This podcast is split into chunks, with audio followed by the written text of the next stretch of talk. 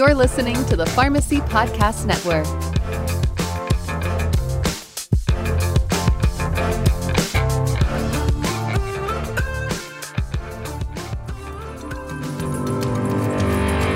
This is On Script, hosted by Jeremy Sasser, a podcast publication partnership between the Pharmacy Podcast Network and National Healthcareer Association. Our podcast is dedicated to providing the pharmacy technician workforce with news, real life stories, and discussions that can impact personal and professional growth. Here's certified pharmacy technician and National Healthcareer Association content strategist, your host, Jeremy Sasser. Let's get on script with NHA.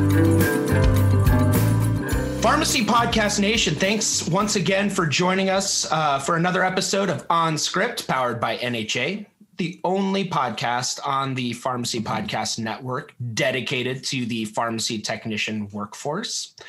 Joined today once again by the hostess with the mostest, Jessica Langley. Thank you, Jessica, for being here. Of course, you're way too nice, but as always, excited to be um, a part of these episodes and to learn all that I can about the wonderful world of pharmacy and the role that pharmacy technicians play. So, thanks. You know, I feel like I have to do better. I, I, I have threatened to get myself a little compilation of uh, adjectives and like an accompanying thesaurus. So I'm going to have to work on on your intro and and finding descriptors. But uh, I'll thank you. you. that. Uh, I yeah, please do, please do. Um, I am really excited today about the guests that we have.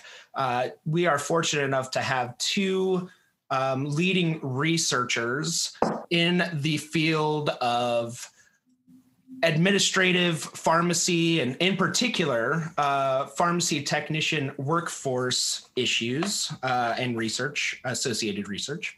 Uh, today we have uh, with us dr shane Desselle from Touro university california school of pharmacy and dr kenneth Hohmeier from the university of tennessee health science center college of pharmacy gentlemen thank you guys so much for taking time to join us today Thank you. It's a Great to be pleasure. here. Jeremy, I think So- they, are, they now have earned the title of um, the top reoccurring um, speakers on the podcast. So this is their Oh, that's right. second, maybe third time of, of doing one of these. So they are our very special guest um, on the OnScript podcast, and we know we'll have them back in the future to talk about other topics as well. But kind of nice to to let them know they've earned that that kind of award with us. Well, thank you. Absolutely. As lucrative as this is, I could I could do this every week. Who, who's this We- lucrative for? I thought you guys were just gluttons for punishment. Well, there's of course that, but I, I also was told there'd be a T-shirt somewhere in this uh, deal too. Only if it's a Kansas Oh. City Chiefs Super Bowl T-shirt. Oh, We'll see after this wow. week. It But took even less time for that to come up than I thought it would. Very nice. On, on to bigger and better things, pharmacy related. Yes, indeed. Uh, well, we have Dr. Hohmeier and Dr. Desselle here today uh, to talk about a research paper that they co authored that had the distinction of winning the Wiederholt. Uh, Hold me to that pronunciation. Sorry, Wiederholt Award uh, as being the top paper submitted to the Journal of the American Pharmacists Association for 2020. So, congratulations on that. Thank you very much. Thank you. Thank you, Jeremy. So maybe uh, for our listeners who aren't familiar, maybe can you just um, maybe start out by explaining what the award is and kind of how uh, it's decided? Uh, the the uh, award is is is uh, otherwise known as the quote unquote best paper from the Journal of the American Pharmacists Association the, the previous year or so, uh, and it is it is not based on uh, citations or or anything of that sort. It is uh, there is a a panel of of scientists in in the field of pharmacy that are convened by by the association uh, and they review papers that are nominated and based upon a number of criteria that they have, which I'm I'm not necessarily privy to, but it's probably along the lines of the saliency of the topic, the methodological rigor with which it was con- conducted, and other things like that. simply re- review as, a, as an entire panel and select in, in, in, their, in their view the best paper.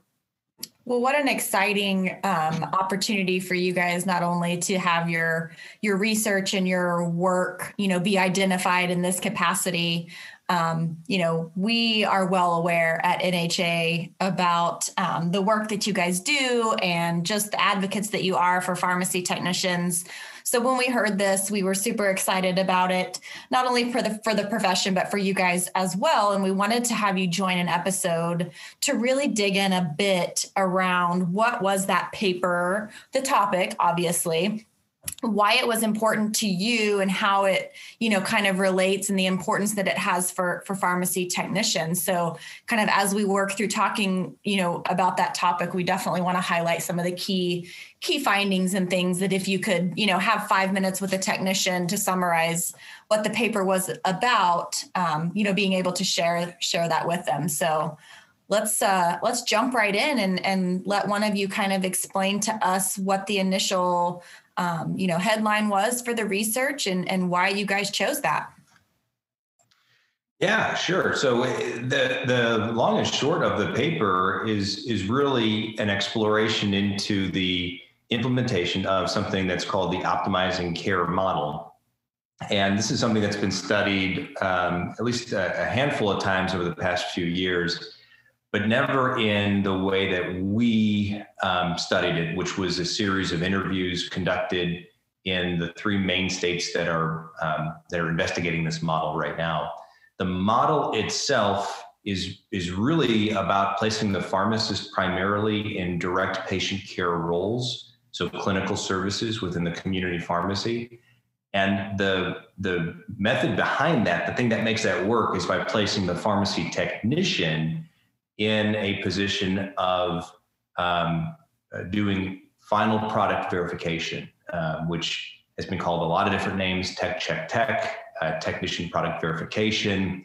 Uh, but essentially, it's the, the technician reviewing the product that was selected after data entry and data verification um, and making sure that that product that was selected is the right product that matches with what was verified on, on data verification. So it, it really takes a step that has historically been the pharmacist step, at least in community pharmacies, and places it um, in, in the hands of pharmacy technicians, uh, uh, trained and certified pharmacy technicians.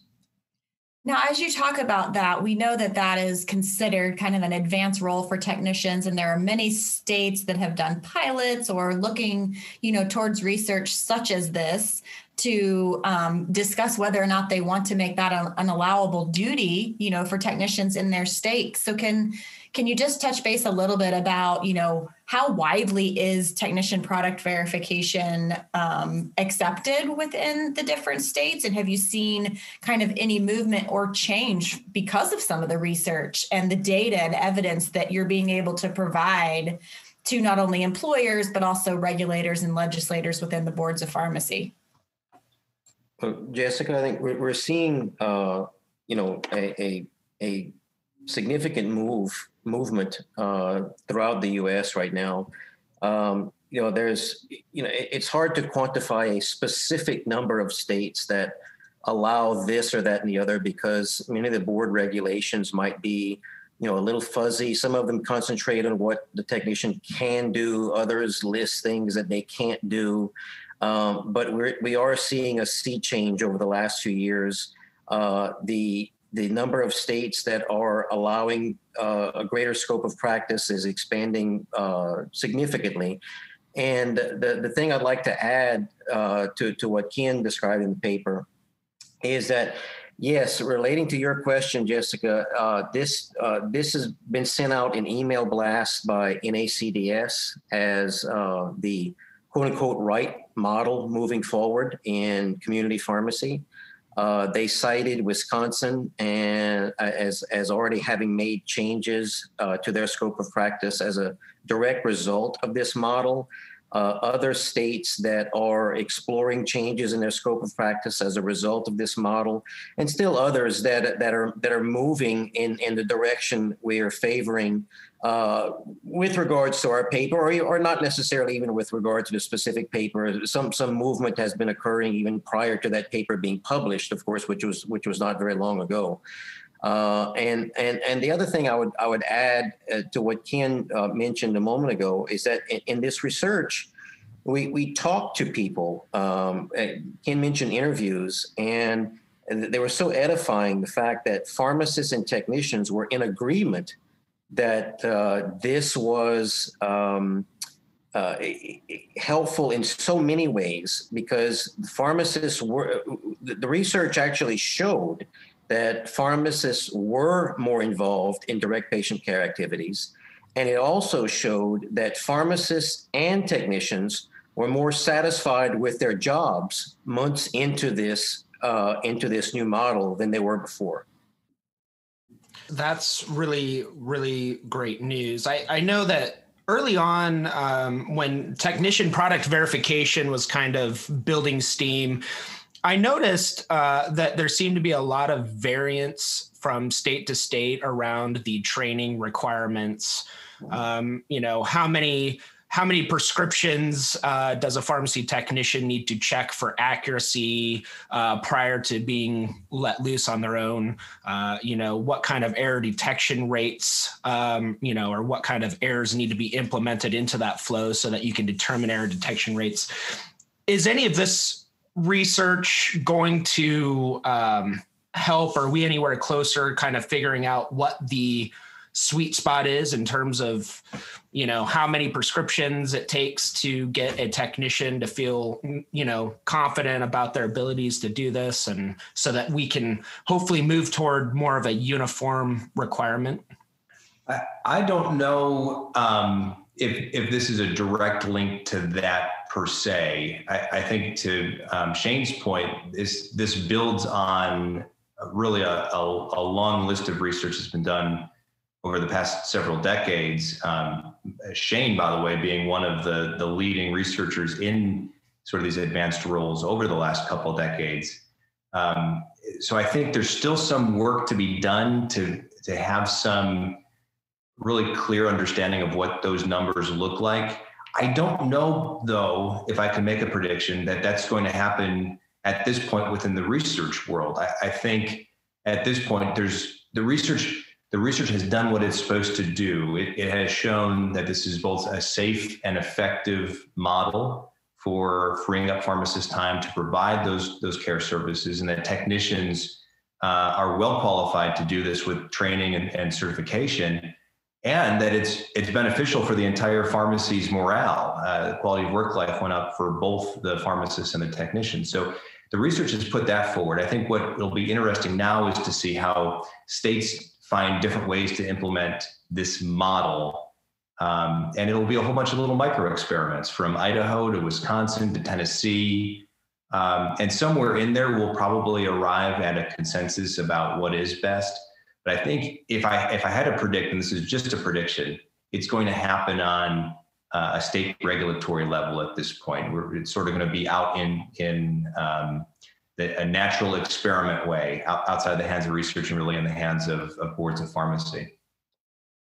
And different states are going to respond differently. Um, you know, Ken Ken pointed to the fact that you know, and you did, Jeremy, in your question that you know things are, are you know, as as long as practice is is regulated and promulgated the way it is, that is on a state by state basis, there's going to be some differences.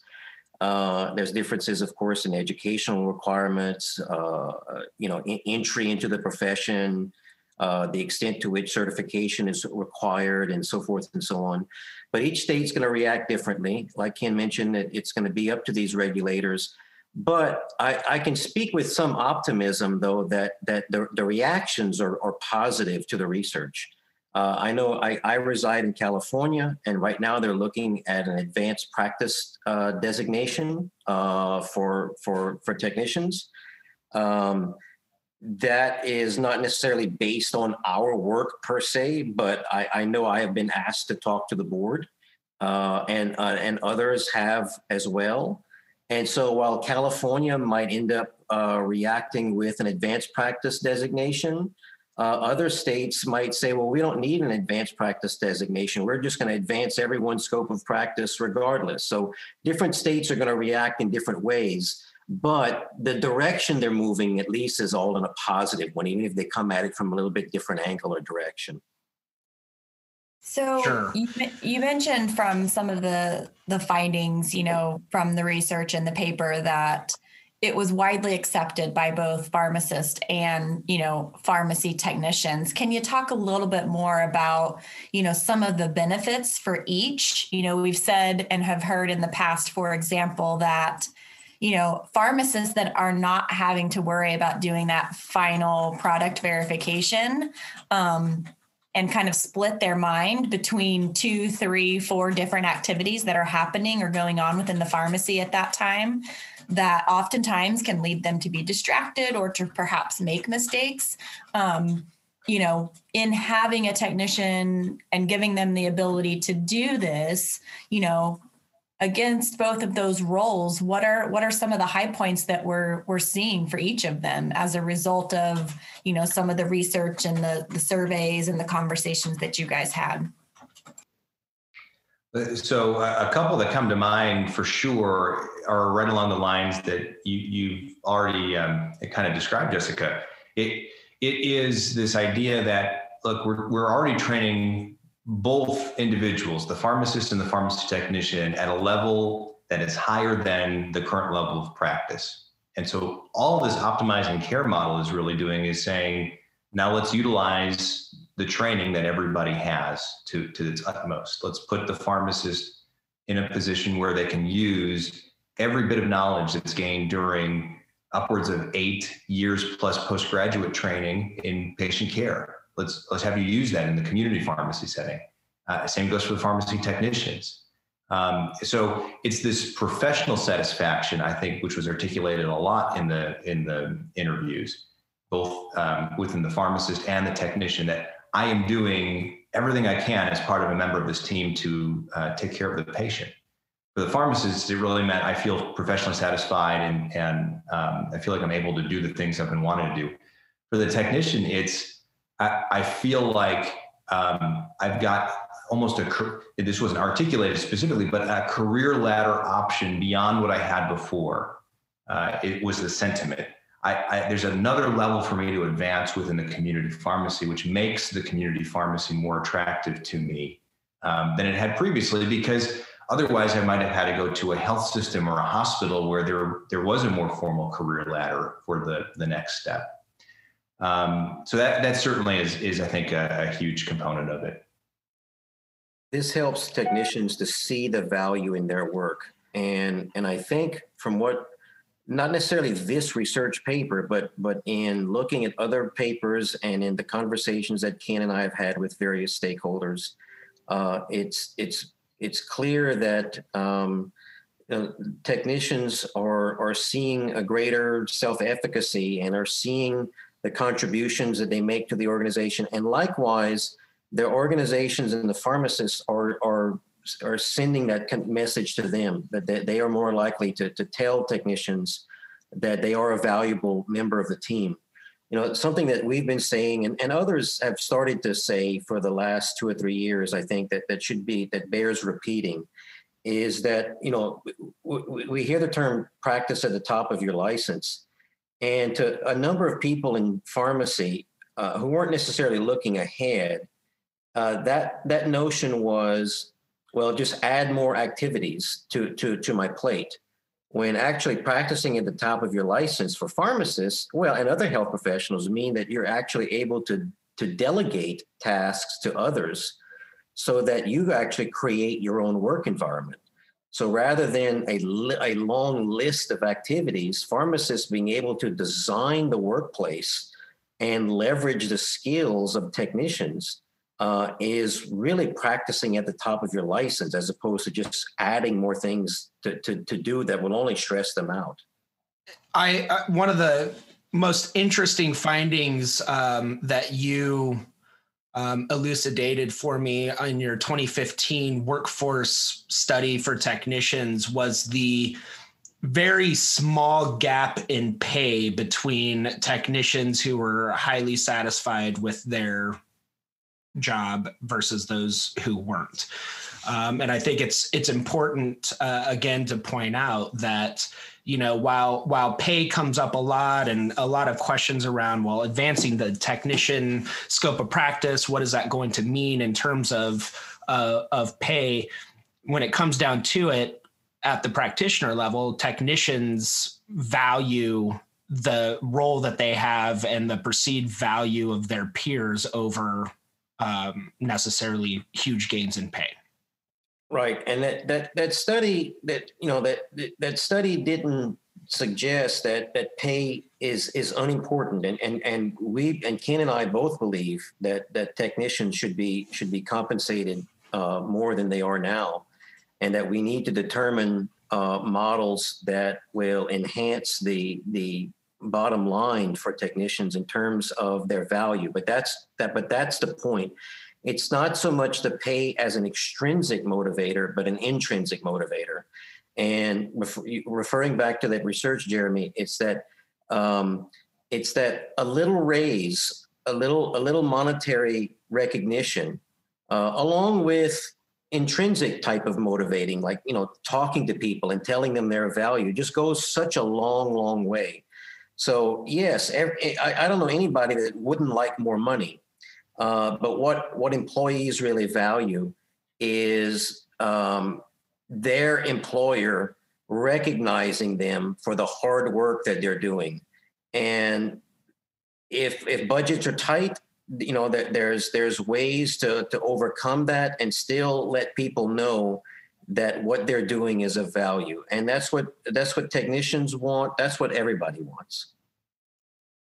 Sure. I want to transition a little bit um, to still capturing kind of the principles of the optimizing care model and you know placing the pharmacist in as much patient care related activities as possible we've seen that now more than ever be very important in um, this crisis this health crisis that that we're dealing with can you talk a little bit about um, you know either some of what you discovered or found in working on this particular paper or other research that you're doing that has allowed or given opportunities for technicians um, to accelerate on those career paths or to gain more of that recognition and validation? Because we have seen that been you know sprinkled in here right? In in the wake of the pandemic and in many states and we were super excited you know recently to have department of health and, and human services give a, a guidance document recognizing all licensed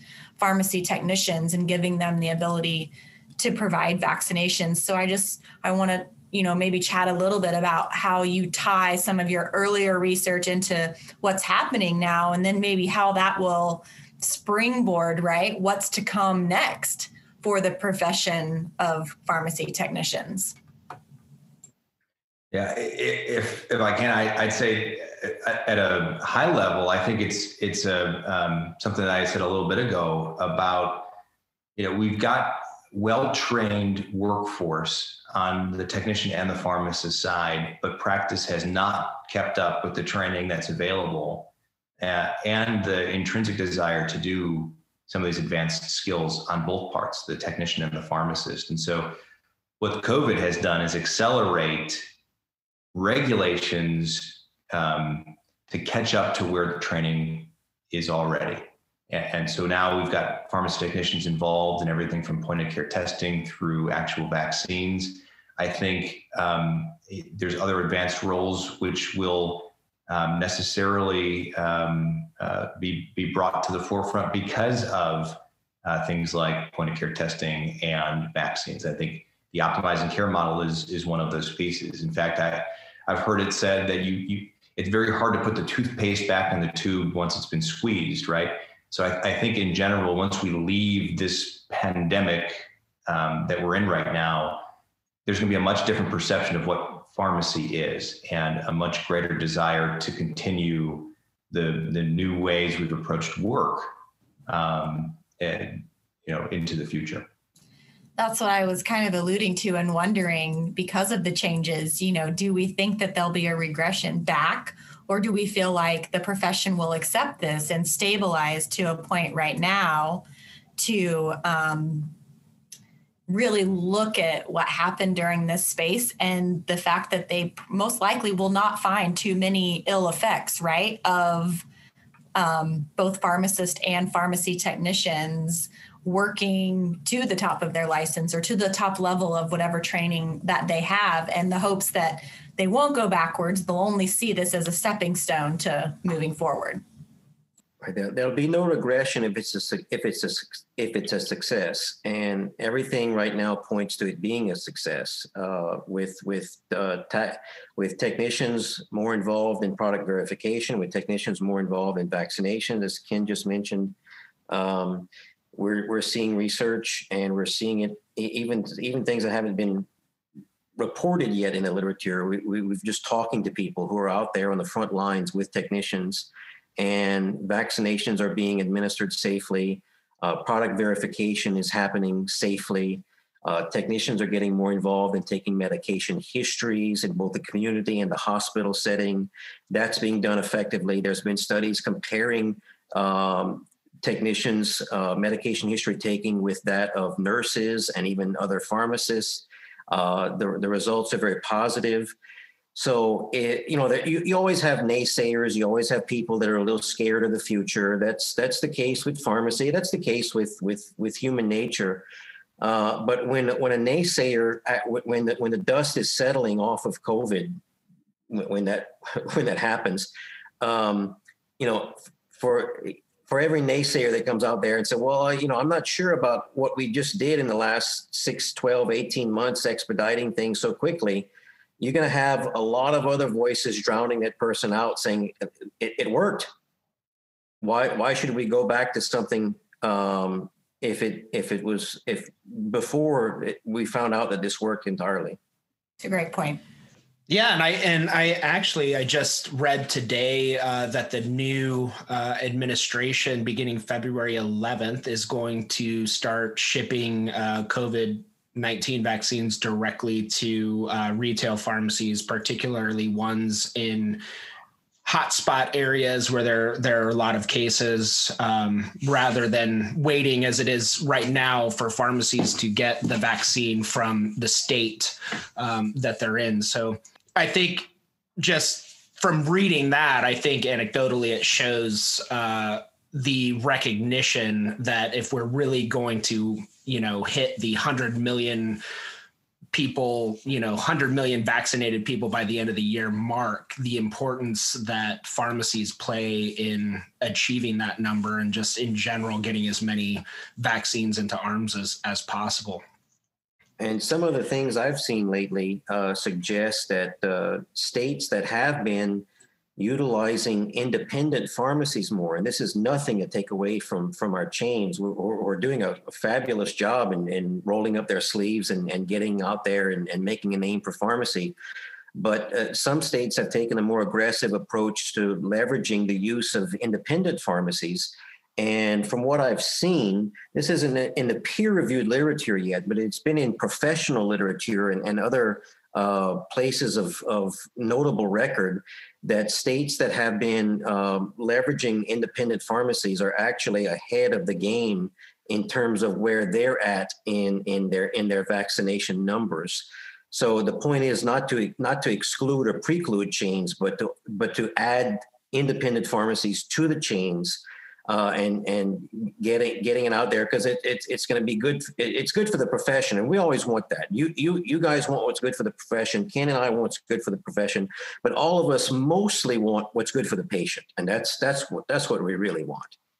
Absolutely, and what a better example of the optimizing care model, right? Than than that example right there. And we know when you talk about combining the retail and the community, you know, pharmacist and pharmacies, 95% of our population lives within five miles of that. So that exposure, that um, accessibility, which we know is super important right now, is there through that mechanism. and so it's just been amazing to see um, you know the role that that the pharmacy profession has has played in this and will continue to play and hopefully um, lend to just more and more success as we hopefully draw this pandemic to you know a close within the next year hopefully fingers crossed fingers crossed.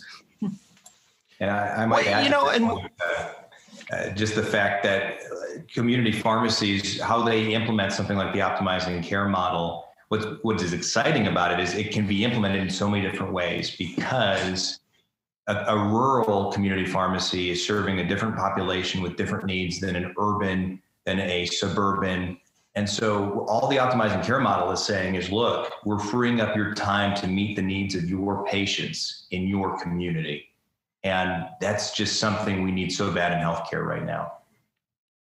Absolutely, absolutely. That's a that's a great point. Um, w- one thing I've been curious about, and since since you both are also in the academic setting, one aspect of the uh, pharmacy workforce that we don't touch on too much is uh, pharmacy interns. Uh, these are pharmacy students that are currently uh, in pharmacy school.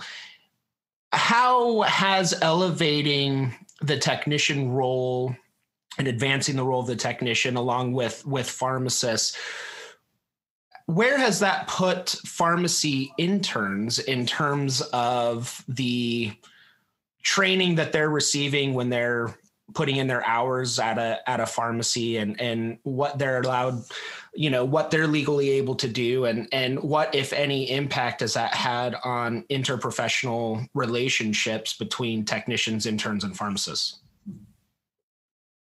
Well, that's a great question, Jeremy, and and you know what? That's that's positive as well because, you know, in in many respects, you know, from a from a from a from an employer standpoint and from a regulatory standpoint, pharmacy students that are studying in, the, in their PharmD programs and pharmacy technicians are are somewhat equivalent, if you will, in terms of their their their job scope.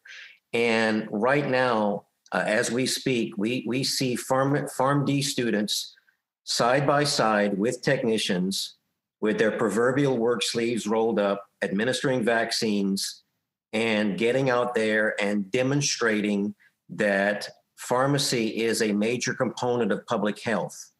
And these students are working side by side with technicians and they're seeing the competence of those technicians. And so, what's good, what's great about this is that when they become pharmacists in just a year or two or three, then they're going to be much more favorably predisposed toward technicians and their work and and how to talk with them and how to treat them as employees and as peers uh, than I think pharmacists might have been years and years ago. And, to bring this sort of full circle, um, one of the facilitators we saw to technicians taking on technician product verification duties or tech check tech duties was having a pharmacist advocate. Um, even if the, the technician was both well qualified, uh, talented, and certified, uh, there's often an initial hesitation to take on that additional role within the pharmacy. And that was overcome by a, a pharmacist who advocated that this individual should step up to that role because it's a benefit to their patient population. So um, I, I, think those things feed into each other. The the the uh, new pharmacists coming to the profession, seeing just the immense value of pharmacy technicians uh, and the role that pharmacy technicians can play in supporting pharmacists is is only going to accelerate all of the things that we've talked about uh, so far today. That's that's great to hear. I mean, I I was fortunate enough throughout my career, for the most part, I I always landed with very supportive uh, pharmacists and uh, who would put a lot of trust in me and advocated for me. So I'm grateful for that. But you know, there have been a couple of times uh, working with uh, pharmacists where there's just a palpable tension. Um, in in terms of just being treated very condescendingly. I mean, and it's just it's not a good work environment. And uh, I'm thankful that I didn't have to do that day in and day out. It was only kind of sporadic, but I can only imagine um, a technician who has to work in that kind of uh, environment, how they must feel about about their job. So that's really great to hear uh, both about pharmacists and pharmacy pharmacy interns um, you know recognizing and um, you know recognizing and accepting the the things that technicians can do and, and the value they bring to pharmacy. So that's that's really promising. Well as King suggested it never hurts to have an advocate. It never hurts to have a champion. It never hurts to have a mentor.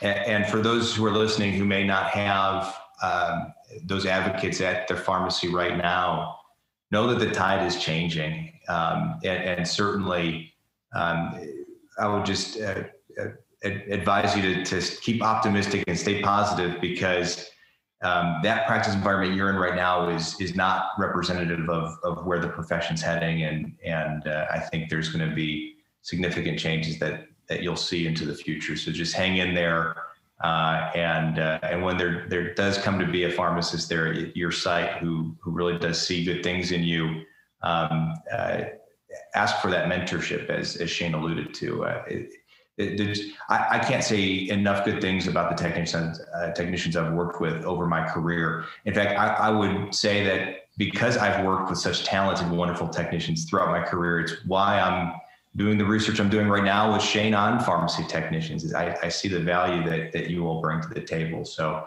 um, do hold on to those relationships that you have and and have that person uh, help to elevate you in in your career. Well, and what great advice um, from you, Ken, on that. And I know Shane echoes that just from the work that we've been able to do with the two of you over the past. And we know you guys are huge advocates for technicians, not only you know in doing the research that you do, but other advocacy efforts um, alongside of that. So again, just really great advice. Um, to stay positive and to really focus on the great things that pharmacy technicians are, are doing, especially right now. Absolutely. Yeah, absolutely. Um, Dr. Desselle and Dr. Hohmeier, thank you so much uh, for joining us. Uh, always a pleasure. Um, one one of my favorite sayings is, "If you ever find yourself to be the smartest person in the room, you're probably in the wrong room." So, uh, which is why we invited you to our virtual room. So we always get so much from you, and and uh, technicians in general. I mean, again, working with pharmacists who are supportive and advocate. I mean, technicians get so much experience and, and gain so much knowledge in those situations as as well. So, really appreciate uh, having you guys. Jessica, did you have any uh, further questions for these gentlemen? I don't think so. Just another big shout out to you guys for joining us and for all of the great information and insights that you um, provide and the support that you give um, to technicians all across the country. Just thank you so much. And likewise, thank you, thank you for having us. And uh, know that Ken and I are really happy working with NHA because, um, yes, you all are certifying technicians, but you're also advocating and you're you're helping to make positive strides for for the profession uh, and for its patients. And it would be easy for you to just sit back and certify people and just leave it leave it at that. Uh, but you're doing more so that that's one of the reasons we're talking with you today. Absolutely true. Oh, appreciate that. Appreciate that. And and dr Hohmeier sorry uh, again for the the end of the season for your, for your cleveland browns but uh, as as a Cubs fan would say, there's always next season, right? We say the same thing in Cleveland. Uh, we've said it this year as well. Well, and and um, uh, for you and for Jessica, I'll I'll throw out there. I'm pulling for the Chiefs uh, this week. Go Chiefs! awesome. We always love listening uh, or hearing rather from our listeners. So if you would like to shoot us an email, our email is on script at nhanow.com. You can always find all of our episodes of the podcast on our website uh, where our blog lives. That is located at www.nhanow.com backslash learning dash leading. And of course, you can subscribe to this podcast, like it, send us your comments uh, on whatever platform you like to listen to your podcasts on, whether that's Apple, Spotify, uh, or a plethora of other ones that are out there. So thank you so much for listening. And until next time, stay well, everybody. Thanks for listening to On Script, where we cast a spotlight on pharmacy technicians, the services they provide, and to the patients they serve. So, for all the spatula warriors, TPN ninjas, and lieges of levigation, this podcast is for you. Subscribe at Apple Podcasts, Spotify, or go to pharmacypodcast.com.